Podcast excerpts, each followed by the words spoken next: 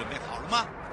五、四、三、二、一，悠悠 Live Show 现在上拍。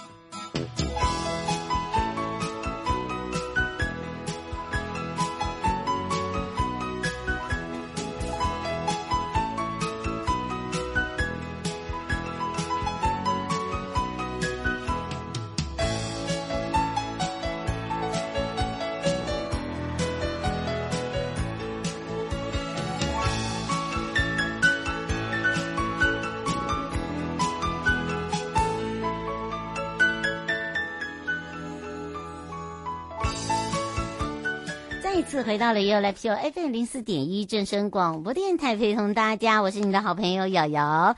好的，当然呢，待会呢就要回到了台湾高等检察署。那么今天我们要来聊到的这个话题呢，就是犯罪所得没收，呃，是要发还给被害人呢，还是呃缴回公库，甚至哦、这个什么是没收啊？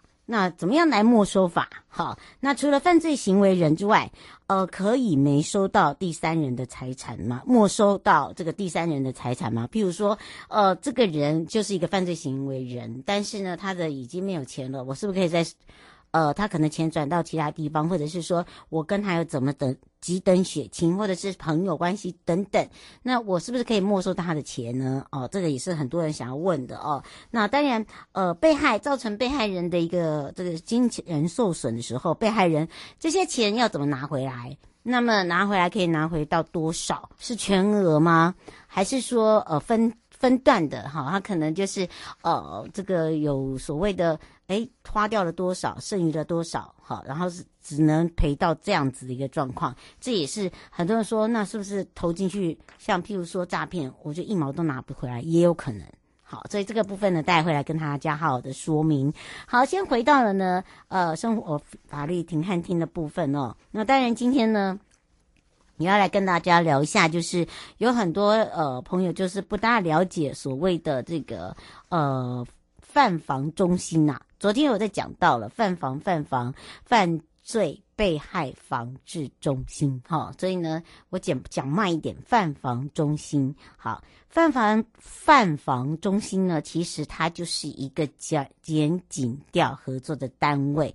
那么当然，这个呢包含了这个我们讲到了保险诈欺犯罪，它不是只是单纯的诈欺，它可能牵连到的就是还有所谓的组织，可能企业的利益损失啊，个人甚至呢会让人哦这个。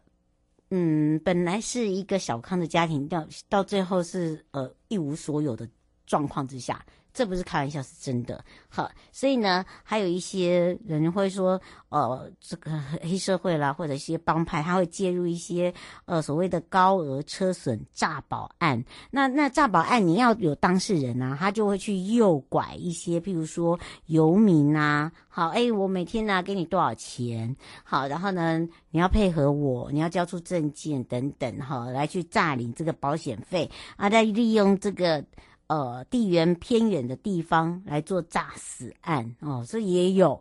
那还有伪造证明文件的等等，所以请大家一定要有一个观念哦，不要那么冷漠哈。如果发现了这个呃生活中啦，或者是说呃在我们的这个邻居周边呐，有一些异象的时候呢，其实你可以主动的呃关心，或者是立即通报警方哦。这我们会提早介入办案，你也可以提早救了他。呃，我想这个也是一个比较重点的。另外一个就是很多人知道，就是我们在海外保险诈欺的一个搜证哦，真的本来就很不容易了，怎么可能很容易？好，所以呢，但是我们还是会持续的跟这个所谓的犯防中心来合作。那犯防中心就是，譬如说有调查局里面有检察呃检察机关，有这个警察机关，然后还有跨领域跨国的哦。那当然这是这也是让大家可以了解，就是说。你不用担心说，哎呀，哦，这个你已经受伤害了，然后呢，呃，你们成立这个，现在对我们有没有办法把钱拿回来啊？或者是说，哎，我我这样子被骗了，我们应该要再提早告诉人家如何防骗、防诈、打诈。好，其实我们告诉大家很多了，好，只是说有没有把它听进去。好，所以呢，这个部分也要特别的注意。还有另外一些呢，是属于医疗型的，其中这个医疗单据哦，福报情形的一个保险犯罪也是有的哦。譬如说，我们在昨天讲到了哦，这个割痔疮送整形，他明明就没有痔疮，就是呀，用痔疮的名义去做整形也有。好，可是千千万要记得，还有就是制造这个所谓的呃特定的车型，譬如说他是开哦 B N W 是几型号的最新的啦，呃 Porsche 啊什么什么的等等，就是一些名车，他就会制造一些假车祸，或者是说他这是他开的，或者是呃这个是他朋友的，然后来进行假车祸低价高报。的案例也有哈，所以呢，也是要提醒大家要特别的注意，要小心了。好，那当然这也是呃，很多朋友就说，好，那我还有哪些要要特别的注意？其实要注意的很多了，因为现在日新月真的是换换汤不换药哈，真的有很多东西都是要不要有贪字，所以呢，就可以让你永保安康。好，如果你有贪字的话，那么呢，你就时时刻刻的会不小心掉入他们的陷阱，就是这么简单。那么另外呢，在更生人的部分呢，我们最近呢也拍了一个纪录片，而且呢，既然一上线就破了十六万的观看人次，太强了。好，这一次呢，呃，我们也让这个更生人哦，我们的伙伴蔡文贵跟大家分享哦，因为曾经他是我们的枪击要犯哦，这个前几年假释之后呢，我们就邀请他呢。呃，在跟这个呃电影公司来合作拍一支叫做《我的更生朋友曾是枪击要犯》，那么也特别利用了一些时间介绍这支影片。那么一上线呢，就突破了十八哎十六万人次的观看。那网友给了很多的正面回馈，我觉得这是一个好事。所以我希望大家可以看看哦这一部片《我的更生朋友曾是枪击要犯》。那。这个枪击要犯呢，是如何去转变、蜕变、重生？这也是一个很重要，不要去恐惧。然后呢，你会发现，譬如说，恐惧跟恶意，往往都是从不了解、不解释，然后导致的恶性循环。然后呢，在这里面呢，有很多的根生朋友，最后呢，就会因为受不了别人的异样眼光，然后只好又再回头路了。好，所以呃，我觉得这个是一个很好的一个题材，可以让我们自己有一个醒悟啦，就是说，做错事没有关系。好，我们勇于去坦诚面对，然后呢，接受制裁之后，我们还是会有一个蜕变跟重生的开始。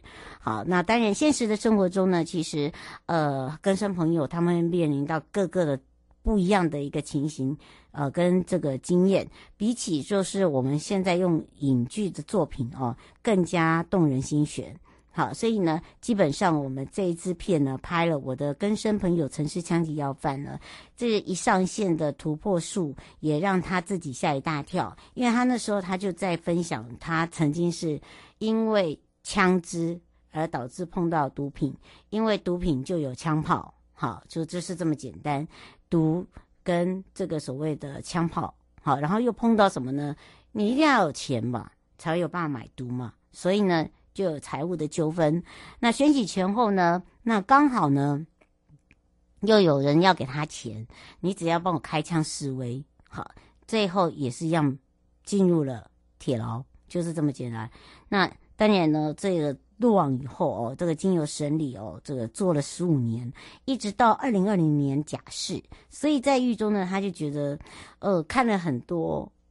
跟他一样的情形也很多，那怎么样去走出自己的路？哇，完全是一个白布，好，就是完全不知道前面的路到底要怎么走，哦，连三岔路都没有，就是一条白色的路。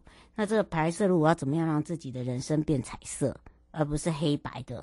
就要靠自己的双手去努力，决定走出自己的道路。所以呢，他出狱之后就成立了一个叫做“善之旅”公益团队。好，主要他就是觉得还有人比他更惨。好。那当然，这个这个就号召了他们的这个志同道合的朋友啊，就来做这个行善的工作。好，那当然他讲到了，就说他现在在呃这个工作稳定，然后另外一个他在监所也学会了表演魔术、变脸。好，他这个是让自己呢更上一层楼。好，他自己去继续的钻研。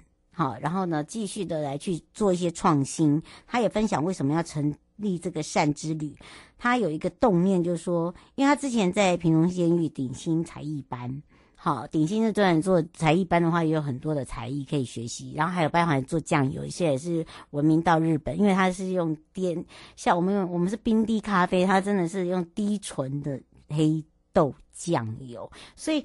那每罐真的都是真材实料哦，要等很久很久。好，做酱油这样的一个劳作基金比较高，所以呢，他就说，那他的这些所得，除了呃还给了被害人，好，就是被他伤害过的这个被害家属之外，那他现在其余的钱呢，那时候在监所他就把它捐出去，获准之后呢，他就开始。等到想说，哎，我出监的时候，我是不是到要走到每一个角落去看一遍，就把它当做是旅行，就所以出狱之后一直做到现现在，所以团队也也没有去呃抱怨。反而这就是说，他们自己有他们自己正常的工作，他们利用假日呢去帮忙一些真的需要帮忙的人。那么他们也不接受别人的捐款，好，就是等于是说，我们一起来做这样的一个行善工作。捐款你们可以直接捐给当事人，不用到我的这个团体来。其实他这样做是对的，好，因为呢靠自己的双手赚取的其中的一个部分呢，去帮助需要帮忙的人，他是这样子重新出发。那。其实我们常看到了，就是跟生伙伴呢，常常会有脱节的现象。怎么复归社会？其实说真的很辛苦。我看到了，就像小峰一样，好，我看到了他呃的一面，另外一面的悲伤，呃，就变成是一个黑一个白。那要怎么样来让自己呢，回归到哦？我是一个重生跟蜕变一张白纸的状况之下，就要花很大的力气。那尤其是前科累累的，你一再的让家人失望，你觉得要怎么样来去重拾他们对你的信心？就是变成说，你必须要。靠自己，而不是求外援，也不是求金援哦。那么，也唯独只有改变自己的方式、生活的态度、对人的态度，还有就是自己的脚步，要比人家还要再努力。人家走一步，你就要走三步。我常常这样跟他们讲，因为呢，你会发现为什么也要走路很快？我觉得不是因为我脚走路脚得很快，而是我觉得走路一定有它的道理在。我可以边走路的时候呢，边让自己。诶，很很清楚的，我现在接下来要做些什么，那个脚步就很像我们的节奏感哦，你可以试试看。所以呢，人家会看到你的努力，人家会看到你的呃成功的那一面，到底是怎么去辛苦去经营过来的。人没有不劳而获啦，但是千万记得不要做井底之蛙。好，这个是要送给我们家人的话，就是去看看我，因为一定会有一个找到适合自己的，然后呢，会做一个嗯。哎，maybe 以后呢？哎呀，超级 super star，好不好？还有 super idol，好，都 OK 啦。反正呢，就是希望大家能够哦，这个努力一下。那么，呃，我们也看到了有很多的这个再犯率哦。我们现在在做这个更生保护政策的一个目的，主要就是希望能够降低所谓的犯罪率。那么，也希望大家一起来共同努力。也谢谢大家的支持哦，在更生这一块，也支持我们的被害。呃，家属这一块，我们的新生人，我们让他打造成，就是要像我们的呃天平一样，它是一个平行的，它是不会像跷跷板会歪一边的。好，带回来的时候就要回到台湾高等检察署时间喽。女孩不想和你受一样的伤害，所以学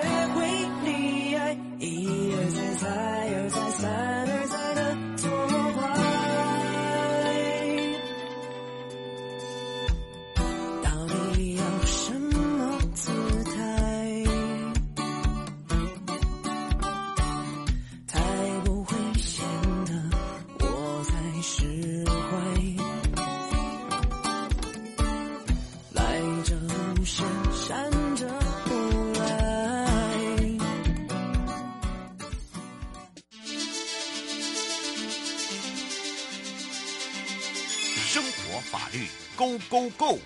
你我生活的好伙伴，我是你的好朋友哦。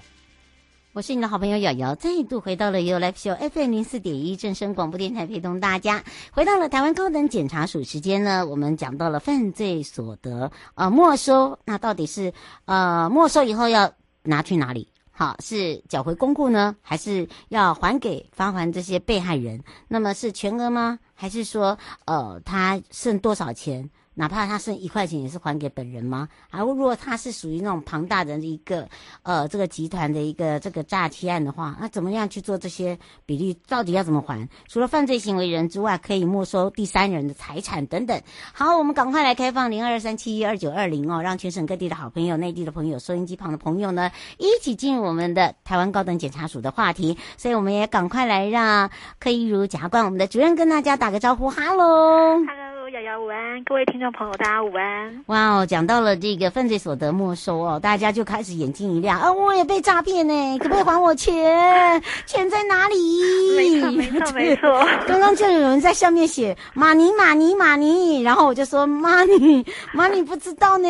好，我这这个时候就要赶快来请教一下我们的主任了。嗯，就是大家看到我们呃，其实我们台湾高等检察署一直有一个打诈的一个计划，就是新时代的打诈纲领。那大家会觉得说哇。你们说的冰冰冰冰，好像都在打诈，在打击诈诈骗的犯罪集团啊！可是我们这些受害者好像都没有看到钱回来啊！就只会跟你讲马尼马尼马尼啊！对对对，就是说，其实我们在看到很多我们刑事法上的一些犯罪行为，其实都会造成民众的损害，不论是诈欺啊、侵占啊，或是窃盗，其实大家的钱都受到损失，但是感觉上好像我们法律处理的就是这个行为人，就是这个坏蛋，他的应该判多久的刑度而已，嗯，好像。就后半段有关于被害人的钱要怎么回来，好像都没有特别去提到。嗯，那其实我们是有一个制度，叫我们的没收制度。我们的没收制度在一百零五年有有做一个更动。嗯，那当时一个立法意直是说，我们要剥夺这些犯罪者的一个犯罪所得。嗯，因为其实我我我想大家都很清楚，大家要去犯罪，为什么要犯罪？因为有钱赚。嗯，那既然有钱赚，有钱做的生意，我就不会就不会停。所以，如果我们没有完全的剥夺这些犯罪所得的话，其实这些犯罪行为人会一而再、再而三的从事犯罪行为。所以，我们在一百零五年就做出一个新的制度变革，就说好，那你既然要犯罪嘛，没关系，你犯罪我抓你去关。另外，你赚的钱我通通把你拿回来，我看你以后还想不想犯罪。那我们也知道，就像呃，其实之前有一些有一些案件里头，犯罪所得其实不是在当事人手上，就比如说会到小三的账户里头啊，嗯到岳父的车子啊，哦，不然去那个什么表弟的新房子。嗯、哦，那这些东西其实以前的制度是拿他们没办法，嗯，因为他不是行为人本人。但是我们在新的制度里头已经又做出一个新的规定，就第三人没收。就虽然你不是犯罪行为人，但只要检察官可以证明你这些多出来的钱，这些爱马仕包啊，这些很漂亮的什么跑车啊，只要我们能证明它的来源，购买的钱就是我们的犯罪所得，我们都可以申请没收。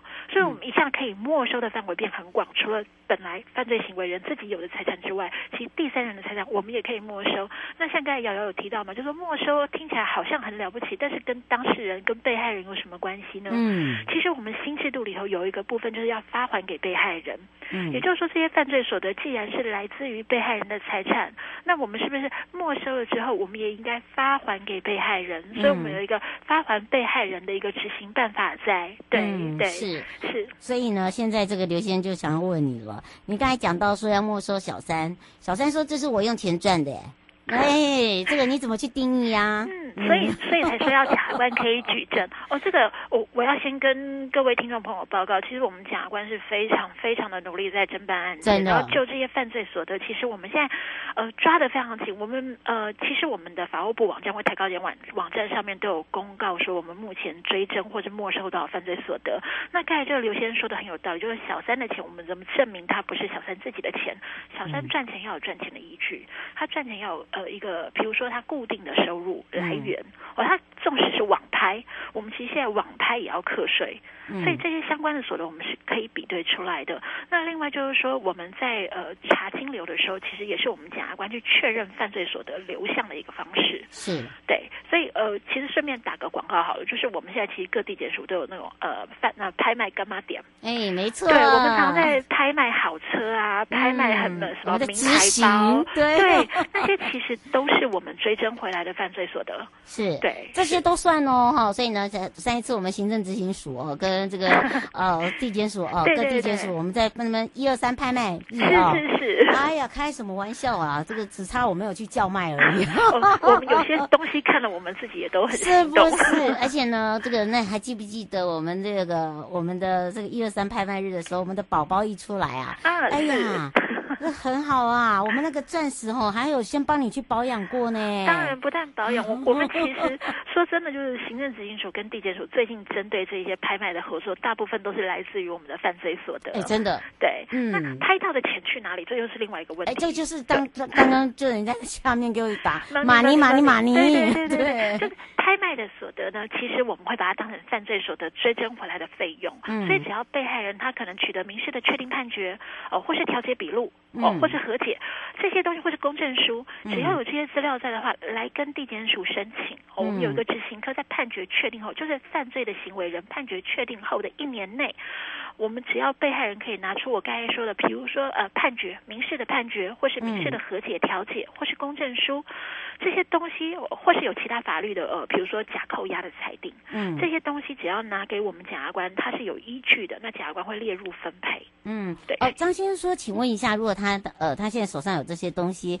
呃，但是你这些拍卖拍卖的所得，不管是谁的，就是用这一这我手上的这一张，然后来去换取钱吗？是这样吗？呃，是，就是应该这么说啊，就我们通常我们讲诈骗集团好了，嗯，诈骗集集团其实它会有非常非常多的被告。对。对，那这些被告可能每个人我们都扣到的钱是不一样的。有些人是真的几几个皮箱的现金就让我们扣到，嗯，那有些人是第三人，我们追征回来，比如说他已经换成车子了，换成跑车了，换成别墅了，那我们钱接回来之后，其实所有犯罪集团的成员他们都对被害人负有责任，嗯，所以呃，张先他说他有拿到一张哦，比如说是确定判决也好，或是我们的和解笔录也好，是有这样的资料来跟地检署申请，不论是哪一个犯罪行为人扣回来的财产或追征回来的财产。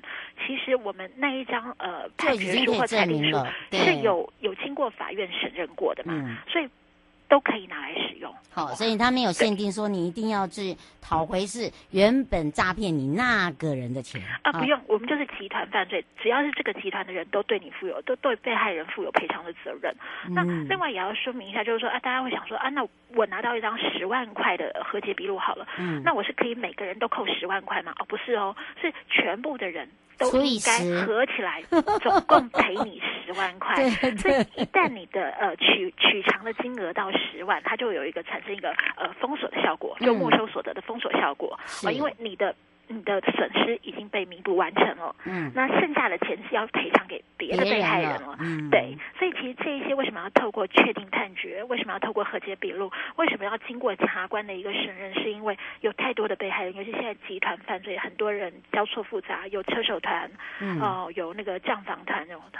非常非常多，有诈欺机房，所以在这么多成员的交错中，到底每个人被害的金额是多少钱？需要透过法院来做一个认定，而且法院会给他一张，会会给你一张。一张这个单子啊，对，就是比如说犯罪所得应该呃没收到你的受害金额是多少？其实我们现在刑事判决后面也都有附表在，不要把它当做壁纸哦，哈，不一定不要，对，不一定哪一天哈，那个这个这个真的可以换回你的一点点的钱，不要说全部啦，对不对？对。那白先生说，如果有跟呃像那种宏源集团这种这样诈骗那么多，然后被扣到犯罪所得，那现在譬如说呃是不是呃受害人去处以我刚刚讲的这样子，然后。大家只能拿到一点点，是这样吗？